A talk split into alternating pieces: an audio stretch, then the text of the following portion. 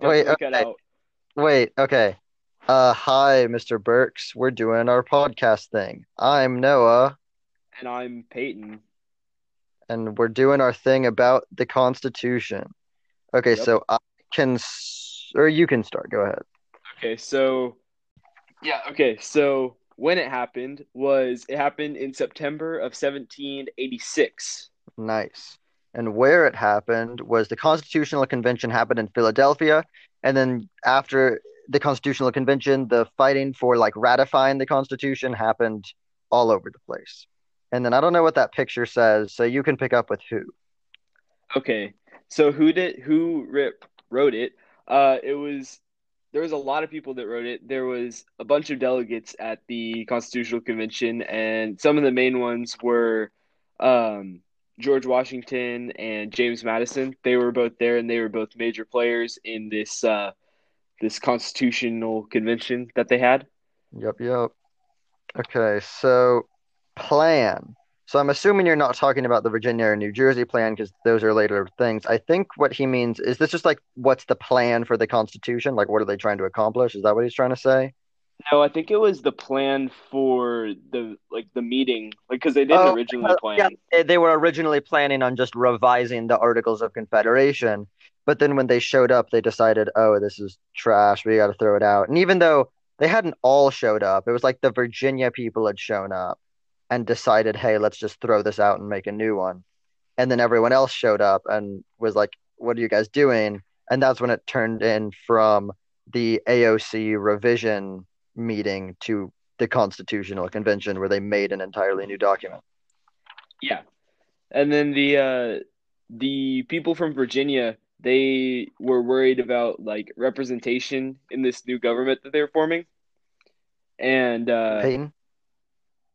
I cut out. Peyton, I think I think you cut out. Okay.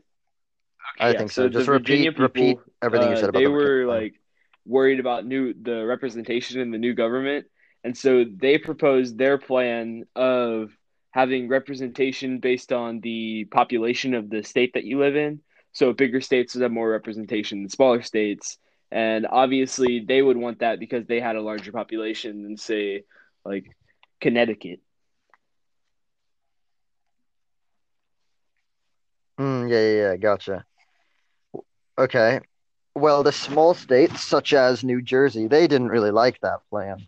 So they came up with a counter plan, aptly named the New Jersey Plan, that proposed that instead of having two houses or two branches that are both based on state size, they decided let's just have one branch where everyone gets all votes equally, kind of like in the Articles of Confederation that they had at the time, so that the small states wouldn't be like the small states would still have national legislative power. Now, Peyton, tell me, how did they how Oh did they wow, solve you? this I would. I would say they were they having? they did this thing called compromising, right? Uh, and it's actually called the Great Compromise or the Connecticut Compromise. And basically, what they did was instead of having one plan or Mm, the other plan, they decided we're gonna have both plans and have two, like two places where they would like have legislatures. So there's a bicameral system where there was the House of Representatives, which was based on population, and the Senate, which was based on equality. And so they had both. mm, got it. And now some of you at home may be asking, but Noah and or Peyton, how did they choose? How did they were did how did worse? What about slavery? Um, and that's a really good question. Um, because you see, some of the states that didn't have many slaves, like Maine, they were saying, well, slavery is if you slavery should not slaves should not be I believe wait the, the well okay let me restart the, the argument was should slaves be counted as full people when accounting for representation for the House of Representatives like it, because on the one hand um big slave states like Virginia wanted the slaves to count for as much as possible so that they could boost their numbers to get better House of Representative spots. But on the other hand, they weren't really treating them as full people. So if they were to count for an entire person in the House of Representatives, that means that they would kind of have to end slavery because they'd be acknowledging that they're have the same worth as white people. And so they were they were having a real hard time trying to get that trying to get the slaves to count for as much as they could without counting for so much that they had to free the slaves. So they came up with what we now call the three fifths compromise. And that is that each slave counts as three fifths of a person when determining representation in the house. So, for example, if you had 500 slaves, that would add 300 to your population for when figuring out uh, like how many representatives your state will get. So that's how they chose to not really fix the issue of slavery. Um, they also ended the importation of slaves, I believe. Um, but they they didn't fix the issue of slavery, but they kind of postponed having to deal with it for another, you know, 20, 30, 40 years or I guess I guess it didn't really explode until like the Yeah, 1860s yeah, when the Civil War happened, but you know what I mean. Now, I'm having a I'm I'm really wondering about Yeah, okay, so executive executive power, power. that's basically where they just separated the the branches, right, into the legislative and the judicial and then the executive. And so the executive branch is like they're the ones who are in charge of basically like just enforcing the laws that are made by the legislative branch and approved by the judicial branch, right? And so but Hmm. they also have some other powers, like the Mhm. president can veto laws if he doesn't find them fit to be laws, right? So that he, But Peyton, what if the legislative well, branch wants to That's override the that's what's veto? amazing about the Then what system they that we have. It's like checks and balances and stuff. It's so amazing that we can even like What? check the checks that are balanced by the checks and balances. Indeed. That's what I call democracy. So, so I feel so So bad do I. But- having to live. But please, Noah, tell me about Yes, how a amendments stop are it, like- He's gonna. Oh my gosh, I'm so glad. I've really just been chomping at the bit all year to tell you about amendments. Uh, so right now, as of right now, we have 27 amendments. 10 of them are in the Bill of Rights, and two of them, the 18th, I believe it's the 18th and the 21st, cancel each other out with the prohibition and ending prohibition. Um, and the way amendments are made is that they have to start, they have to be proposed by either a two thirds majority in Congress or a two thirds majority of state legislatures. And then they are ratified by either a three fourths majority of Congress or a three fourths majority of the state legislatures, uh, depending on which group uh, proposed the, the amendment. So, right as um, the Constitution was released, pretty much right after they made the Bill of Rights, which was 10 amendments. Um, and since then, they've they've made a lot more, varying from women can vote, slavery's ending, presidents serve two terms, uh, even just to stuff about like Congress's like salaries and and and stuff like that. And it, this really reminds me of something my good friend Benjamin Franklin once said to me. He said, "A republic, if you can keep it," and I live by that.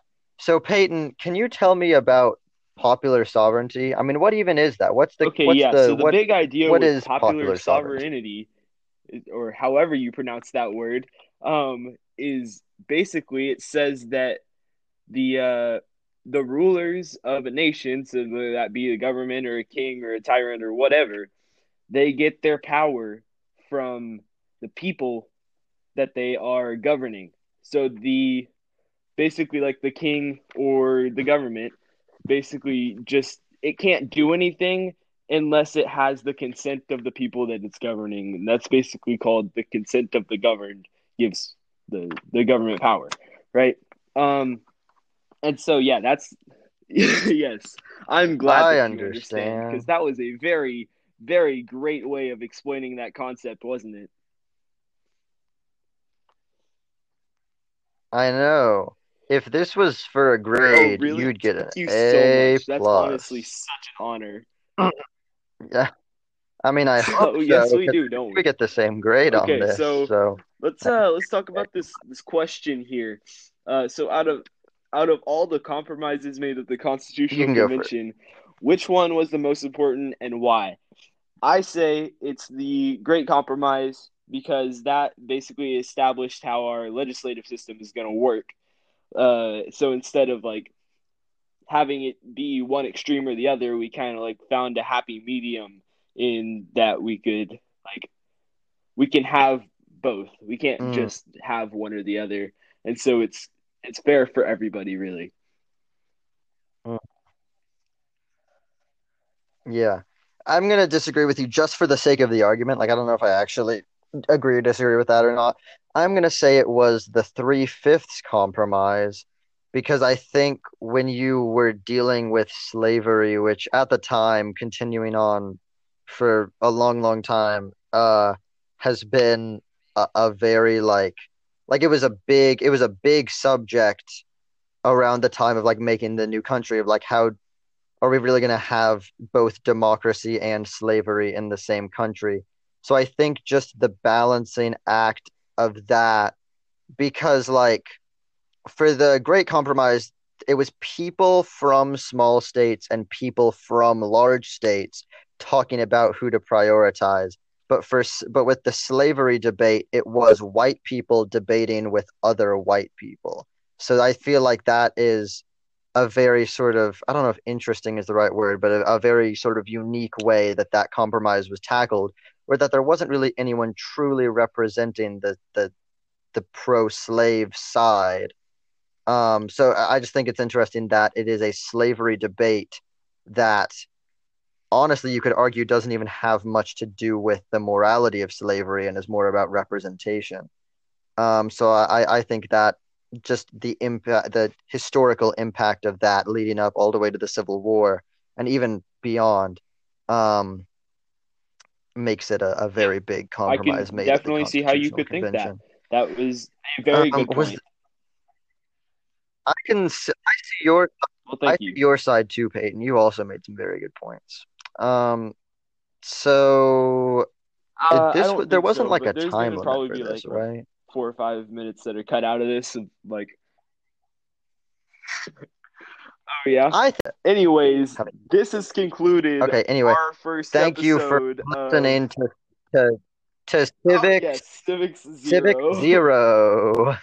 I think Okay, well, I this has we call it concluded the first Civic episode Zero. of Civic Zero, which will now be on a whenever this assignment is due basis.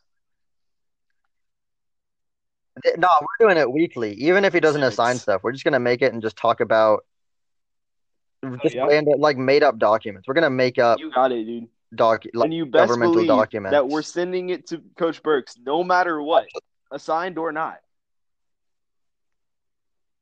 Oh yeah, no, we're sending it to him. We're putting it on Oh eight track yes, cassette yes, and leaving it on what his that front is the most door. optimal way to Uh, do that.